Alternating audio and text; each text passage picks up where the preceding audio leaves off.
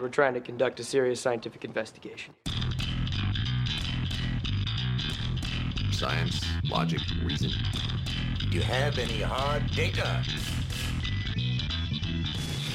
Now, that's what I call science. You are listening to That's What I Call Science, the weekly radio show and podcast bringing you big science from the small island of Tasmania. We are proudly supported by Edge Radio, Hobart's premium youth station. So head to edgeradio.org.au for more information about all the good things that they are doing. My name is Neve Chapman and I'm joined by my co host, Kelsey Pickard. Kelsey, can you briefly introduce us to our guest today and then help us get to know them a little bit better? Sure. So today um, we're joined with uh, Madeline Dr. Madeline Carins Murphy, who is a postdoctoral research fellow at the School of Natural Sciences at the University of Tasmania.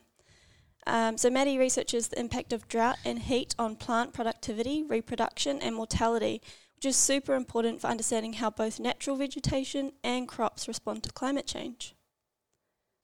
Okay, so just to get started, Maddie, we're going to have some quick fire questions. Um, so, cheese or chocolate? Ooh, cheese, definitely. Cats or dogs? Dogs. Summer or winter? Mm, Winter, actually. Interesting. Shower or bath? Shower. Run, running or cycling? Uh, running, yeah. Comedy or horror? Definitely comedy. Beach or lake? mm, that's a tricky one for me. Maybe beach. Still or sparkling? Mm, still. Snakes or spiders? Mm. if that's worse or better. Which would you prefer? um, mm, spiders. and last, um, scrambled or fried? Scrambled. Nice. Awesome. Thanks so much, Kelsey. And great to meet you, Maddie. Thanks for coming in today. So, I'd like to begin today's episode by acknowledging the traditional owners of the land on which we are recording, the Palawa people, as we record on lutruwita, and acknowledge the traditional owners of the land wherever you are listening to our show. On behalf of everyone, I pay my respects to elders past and present. So, it sounds, Kelsey, like this is a very topical subject that we're going to discuss today. So, what are you kicking off the show with? Yeah, well, I would love to start talking um, with Maddie about how plants use water in general. So, your research focuses on plants and their relationship with drought.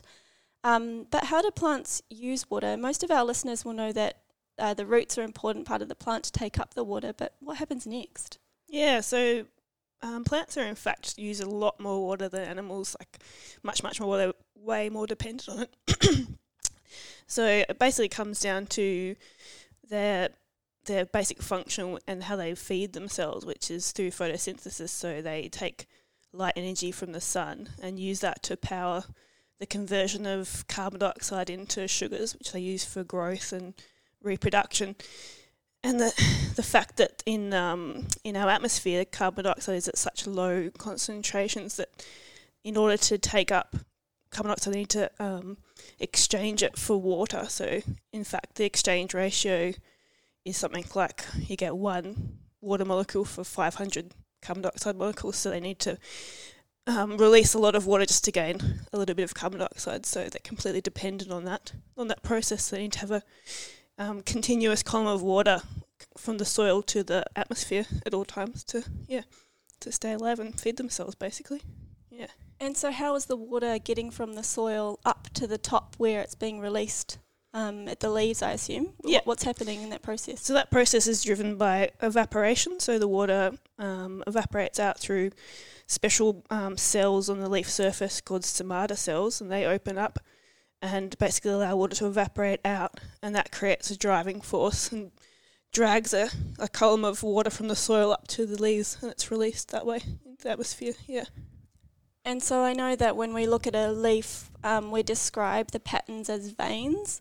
Um, are they truly veins? Are they the things that are carrying the water through the plant? Yeah, so there's kind of t- uh, two pathways for the water. So it goes mostly through, majority of the time, it goes through these veins, so like the plumbing of the plant.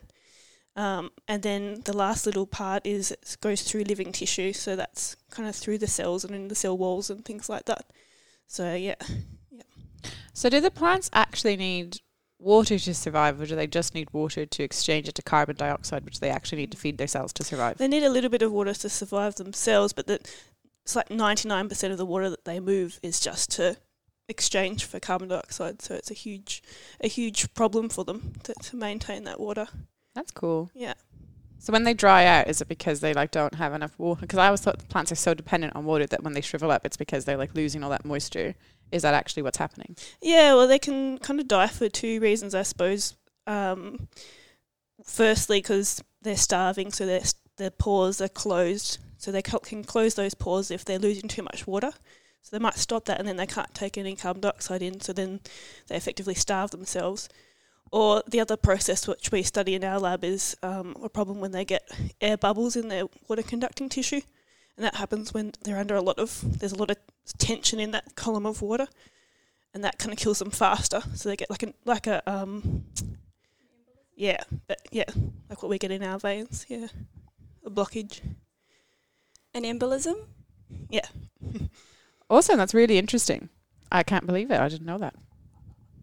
So, what is drought from a plant physiology perspective? I know that we talk a lot about drought in terms of um, farming or climate, and basically, I understand that just to mean we don't get very much rain. But what does that mean from a plant's perspective? Yeah, from a plant's perspective, it's if the soil, um, like the concentration of the content of water in the soil is getting less and less and less, they need to kind of work harder to draw the water out of the soil into their roots. So um, the way they do that is have a concentration. It's kind of like a concentration gradient. So the water column in the plant is under negative pressure. It's under kind of tension, and then if the the um, plant has to be at a lower tension than the soil to, for it to pull it out of the soil. So if the soil water content is getting lower, then the plant water kind of content has to get lower and lower. So they get more and more stressed as the soil dries. Yeah. S- So, I guess it's uh, that's osmosis. That's the term. So it's- it wo- technically, or Yeah, it works more like um, mm, more like diffusion, I suppose. Yeah, so it moves in through through a gradient. So it's being pulled in. Yeah. So you're talking about how plants need water to be able to do photosynthesis, so that they can gain carbon to use to make sugars, to make to be able to grow with, um, and that obviously all happens during the day when the sun is out. So do plants? Pl- is water still important to plants during the night? Yeah, so it's really important during the night, especially if they are experiencing a bit of kind of drought stress, because that at that time during the night, when they're not losing any water to the atmosphere or very little water to the atmosphere, they start to draw in water from the soil, and they can actually equilibrate their kind of water status with that of the soil.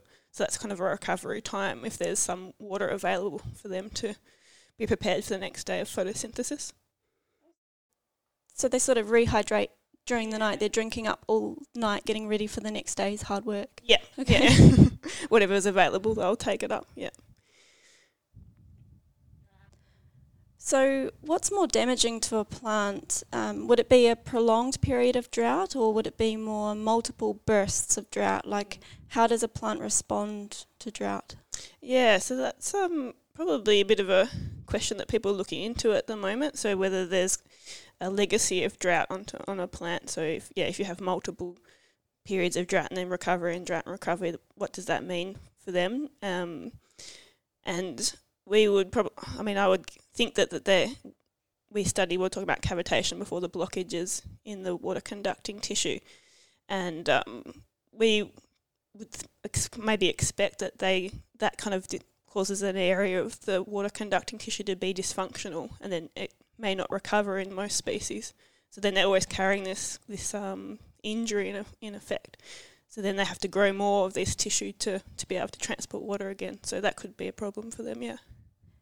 So, you're saying that potentially in a period of drought, some of their veins may get damaged and they'll never recover. So, they're sort of losing the number of straws that they can use to drink up the water. Yeah, yeah, and um, you know, there's a bit of research to show that maybe in some species they can recover this capacity again, but in it seems like most kind of trees and woody species that they don't, then they have to regrow their their, their pipes in effect before they can function again. So it can, I guess, it's a it's a long term kind of problem. Yeah.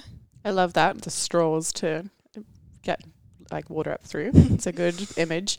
Um, so when you're talking there about a plant and they'd have this damage and then they may never recover, you don't mean like one plant surviving multiple droughts. You mean like the overall species that's inherited from like a parent plant? Mm. Like for someone who doesn't really know how plants are propagated and stuff, is that what you mean, or do you mean that? Um, in that context, I was talking about to say, uh, thinking about a tree that's Yeah. got, got a big area of, of these pipes or straws or whatever you want to talk about. Um, but then if you're talking about different generations, I suppose we're talking about like thing plants species adapting to their environment. So then their offspring might be better suited to a, a dry place because they've got different kind of characteristics. But yeah. So do you see that offspring, like plants maybe with a shorter life cycle or something, that they do adapt over time compared to the more slow growing larger plants? Hmm. Yeah, I don't know if there's a difference between um, lifespan, like like yeah, like that. But yeah, we definitely see um, people do studies, and you know, you see um, species um, adapted to their their growing conditions where they are found. So yeah, That's awesome. Yeah. You're listening to That's What I Call Science. We're talking with Dr. Madeline Carins Murphy. I'm Neve Chapman. I'm joined with Kelsey Pickard. Stay with us for just a moment. We're going to be talking a little bit more about Maddie's research.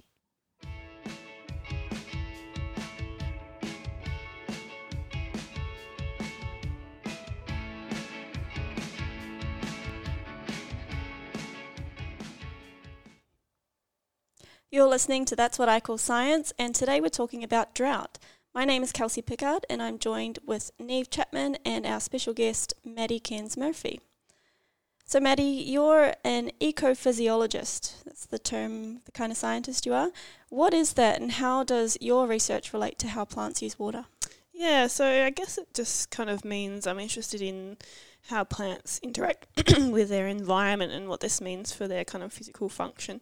Um, and I guess basically I'm interested in how plants move water and when this process goes wrong. So and that often goes badly wrong when plants are stressed with drought or with heat as well. So that's my main yeah my main interest, and it's becoming more and more relevant as everything gets drier and hotter. So yeah, it's a pretty interesting time to be studying.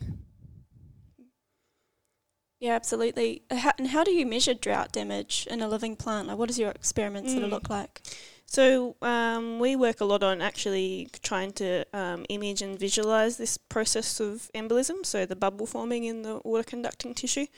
Um, like in the past, it's been we've been kind of restricted to doing indirect measurements. So you might say you take a piece of a plant stem or something, and then you suspect it's got some damage in it. You try and force water through to see how much water can flow through normally, and then you know, and then flash out the bubbles and then see how, how it flows to see how much damage there is. But um, in recent kind of years, people have developed ways of actually watching this process happen, so we can do it um, different ways. So we use cameras to do that, and also people use kind of like X-ray, so micro CT to yeah to watch that process too. It's pretty cool. Yeah. It's amazing using. That's amazing using like almost medical Mm. imaging equipment that Yeah. we would use in humans to study drought. Yeah. Can I ask if, like, there's cause and effect experiments that where we look at if it's actually that air bubble embolism causing negative repercussions on the plants? Yeah. Yeah. Yeah. Like, are there? Because, like, you know, as a medical scientist, we'd be like, oh, we think it's the plant's exposed to drought, and then it forms an air bubble, and then that may cause it to die or yeah, something. does it actually happen? Yeah. Yeah, yeah. So um, yeah, we've done an experiment recently. So we've you can kind of precisely work out uh, the, the kind of drought stress threshold for the bubbles forming. So we'd work out this threshold um, using our you know the, the way we do it visually, and then using images, and then we would say dry our plant down to this threshold, and then rewater and see if it's it has actually died or not. Yeah, so we've done this with um, recently with flowers, and the, the flowers definitely yeah died after the threshold was reached. So it makes kind of sense that each plant might have a different amount Yeah. of drought it can survive in. Yeah, there's a lot of variation in those. Yeah, that's what we're really interested in. Checking, um, yeah, analyzing the variation in these thresholds and even variation within a plant in the different parts of the plant. And is there like a scale of how much the plant or how well the plant can respond? Like, so death being the worst outcome, but also its ability to recover, or like, Mm. does it just like have a coping mechanism where it like shrivels up and then it's like, oh wait, I'm good now, Yeah. and it's going to bloom again and it will yield a full crop or whatever? yeah. So there's kind of different stages of um, drought stress. So I guess the first major stage we think of is when the the pores in, the leaf surface, the stomata are closing, so they close up early on to try and prevent any further damage. And when that happens, obviously they can't photosynthesize, so they can't really grow and you know produce. Say it's a crop, they're not going to produce a yield. Um, so that's kind of the first stage. But then if that stress um, is still continuing on, um, they're still leaking a little bit of water, so they'll keep getting more and more and more stressed, and then eventually we'll see these other problems. So they'll either starve or they'll get these embolisms, and then that will dehydrate the plant and it will dry, yeah, die. Yeah. So, how do you perform these experiments? Are you out in the field um, imaging them in real time, or are you in the glasshouse or in the lab? Yeah, so we've um, been doing a bit of a mix of all these things. So, uh, mostly, I guess we started off imaging the, the the bubble formation in the lab, but I've been able to kind of do that in the glasshouse recently, which has been pretty exciting. So we're kind of doing in, in plants of kind of more realistic conditions. Um, and we can do that with the uh, the micro CT I was talking about before as well. So you can kind of have a, a whole plant kind of functioning as it would normally. But um, we've also been working on um, kind of technology and tools to be able to monitor yeah the levels of stress in the field as well recently. So that's an exciting kind of thing to be working on. Yeah. Awesome. So, I know, Kelsey, you're a bit into plants as well. It's your area of research. Can the two of you tell me the major parts of a plant and that, and like what parts are most likely to be affected by drought, maybe? So, if we start. Yeah. Um. So, the major kind of components. Uh, well, let's start with the root system. So, that, yeah, that's obviously pulling the water from the soil, and then that has the main support system, the stem or the trunk, um, and then the leaves where all the kind of photosynthetic action happens, and then if they've got you know in their reproductive part of the cycle, they have their yeah flowers or fruit or yeah buds or whatever that they've got going there. And so, are these different parts of the plant affected differently by drought, or does the whole plant sort of suffer? Yeah, so th- we think that there are there is variation within the plant body to how they they um, respond to drought. So, work we've been doing recently is looking particularly at the flowers and how they respond to drought. And um, we've been the species we've been working on. It seems like the flowers are more vulnerable than the rest of the plant, which is pretty interesting, and it has you know serious kind of reproductive problems for um, agriculture and you know species survival and all that kind of thing. So yeah, they seem like they're more vulnerable. Yep. Thanks, Maddie. So stay with us, and in the next segment, we'll be hearing about how all of this research relates to crop yield and what it might mean for industry facing climate change.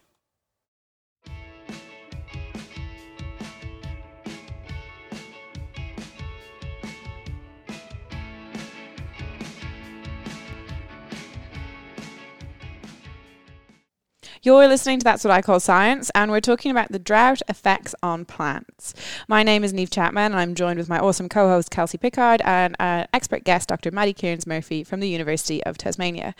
So, Kelsey, we've been talking a lot about um, how plants are affected by drought or water shortages, but I suppose in part three, we like to say, well, so what? Why does this matter? So, what are we talking about in this segment? Yeah, well, I was thinking when I was um, researching this topic about how Australia has just come out of a, what they say is a three to four year drought period. Um, so it's been a tough time for farmers.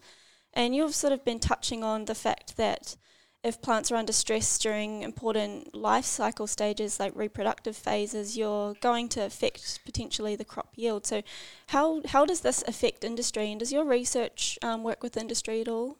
Yeah, so it's um, the, some project I've been working on recently. We've got some um, funding to work with a local Tasmanian agro agribusiness to to look into this problem, um, and basically, you know, I guess the grand the grand plan is to be able to allow growers to get the most out of the irrigation and be able to you know irrigate at the right time and the kind of the right amount so that they can avoid things like these you know lo- losing yields or yield decline under kind of stressful weather conditions. Yeah, so um, yeah, we've been kind of working out ways of. We started off by looking at what maybe w- when is the most kind of vulnerable stage and it's going to affect yield, and this work um, found that the flower, yeah, like I was saying before, the flowers are quite vulnerable to water stress. And I guess the next logical thing after that is to, to say, well, can we monitor water stress in in great detail in the field? So people can to know when in real time when when to apply water and when they don't really need to, so they can save resources in that way. Yeah. Oh, that sounds super useful, um, super applicable to the people who are actually trying to get a good yield. So, can you what what are the what are the plants you're working on? If you can tell us. Yeah, um, so we've been focusing on pyrethrum, so it's like a looks like a daisy plant. So they grow a lot of that in the northwest of Tasmania and also in Ballarat, I believe. So, um, yeah, which has been a nice species to work on because it's yeah, nice big flowers and yeah, easy to work on. And so pyrethrum, that's the um, natural uh, pesticide, is that right? So they harvest um, the compounds pyrethrins from the flowers, and that's a yeah, just a natural kind of insect deterrent and insect insecticide. Yeah. Would your research identify like particular climates rather than us trying to like predict things and then respond? Does it also identify which climates are best for specific crops? Yeah, and that's another kind of uh, overall goal of the kind of research that we do is to be able to make a um, you know prediction or, or build models to say. Um, yeah, say in 20 years you would not want to put a crop here because the stresses might be too much and you're going to have to be putting in too many resources to maintain a crop. Um, yes, I guess that's yeah, that's definitely another end goal of the research, is to try and provide that kind of guidance for growers making decisions about where to, to, to establish crops. So it seems kind of like Maddie, your area of research looks um, like as a physiologist, it looks at cause and effect of like the natural environment to natural plant as it currently exists, um, and then you know how does that change? Whereas uh, Kelsey is a plant geneticist, and um, I'm sure many of us are aware that we eat genetically modified foods such as bananas and that kind of thing. Um, do you think that your work could be used rather than um, trying to deal with all of these difficult environments? Could we not just genetically modify the crops that we eat most frequently in Australia or something? And I, feel free to either of you jump in on that. Yeah, like I guess th- yeah, another part of the research that we do is to maybe work out which traits of the plant are most important for their survival and and their um, productivity. So you might be able to give some guidance to people who are in plant breeding to say we want to, you know, if we can increase this trait or decrease this trait, we might be able to have crops that or you know nat- native populations that can be more robust to the, the changing climate. So that's yeah, definitely something that's important. Yeah, I think um, I just want to firstly fact check you. Um, bananas are what we call genetically modified in terms of whether they're genetically engineered. They're not genetically engineered, they are clonally propagated. So they are genetically interesting. Um, they have been genetically modified through selection, but not through any of the new biotechnology. So, just so no one's going to get turned off eating bananas if they're afraid of these technologies, not that they should be, but I just thought I'd first cover that. I um, love it. Thank you. it's all right. Secondly, um, yeah, from a plant breeder's perspective, if we can find traits or genes that are controlling these traits that are enabling plants to better withstand drought or perhaps um, the shape of these tubes that carry the water mean they don't get as many bubbles or if there's something that we can select for then we would be really interested in selecting those and um, being able to get better crops for the farmers that can withstand um, these kind of changing climates and I mean nature sort of does this um, naturally over really long time scales so certain plants can withstand drought because they've lived in those sort of environments for a really long time. And each time they make a set of seeds, only their most successful progeny will be able to live there. So it's, it's naturally selecting that way. But we are able to speed that process up and try and combat climate change driven drought factors by doing our own breeding. So, in a planet where water is always a scarce resource, or particularly fresh water, could we get to the point, Maddie, through like your research, or like, like why aren't we just using micro environments where you know we make some sort of microclimate in a tent and everything's super controlled, and we're optimizing how much water is being used? Like, is that another way where this could go towards uh, reducing the amount of scarce resources that are having to go into food production? I guess that happens to some extent because a lot of crops are grown in yeah big glass houses under controlled conditions, but for other crops it's probably not practical or possible. So um, yeah, I think it's going to be a mix of those those options. Yeah, definitely. So it's very dependent on the type of crop that yeah, you were I'd looking say at. so. Yeah, because some things, yeah, they just wouldn't. I don't think they'd do well under. You know, they need certain conditions. So yeah. And how do you find the intersect of working in research with industry? Like, because research takes a very long time. Mm.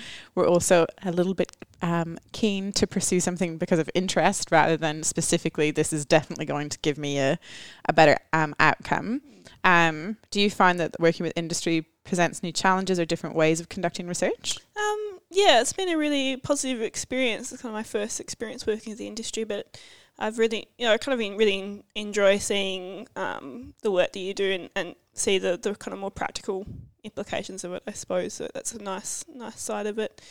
Um, and I've, I think people, the people we work with, have always been really enthusiastic about the, the stuff that we're doing. So I think that's yeah, it's been positive, and I think as yeah, as far as I can see, um, industry we're really interested in research and development. If you know, it's going to be a, a benefit, yeah, overall. Okay, that's all from us for now. Thank you for listening. And as always, if you've liked the show, please get in touch with us across all social media channels. You can find us on Facebook, Instagram, or Twitter, searching That's What I Call Science or That's Science Taz. You can also find us wherever you listen to your podcast if you're not already. Subscribe to wherever you are listening. So that can be Spotify or others. Uh, my name is Neve Chapman. I'd like to thank my co host, Kelsey Pickard, for all of her research on today's episode. It's been fascinating. And I'd like to thank our expert guest, Dr. Madeline Murphy. Until next time, thanks and goodbye.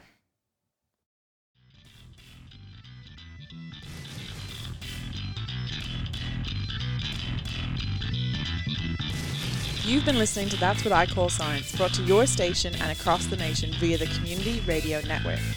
You can find That's What I Call Science on all major podcast streaming services and social media platforms. Like and subscribe for on demand science updates from the team. That's What I Call Science is proudly recorded in Tasmania at Edge Radio. Head to edgeradio.org.au for more information on how you can support community radio. GemMaker are a proud sponsor of That's What I Call Science. GemMaker provide expert advice, services, and training to commercialise new knowledge and technologies.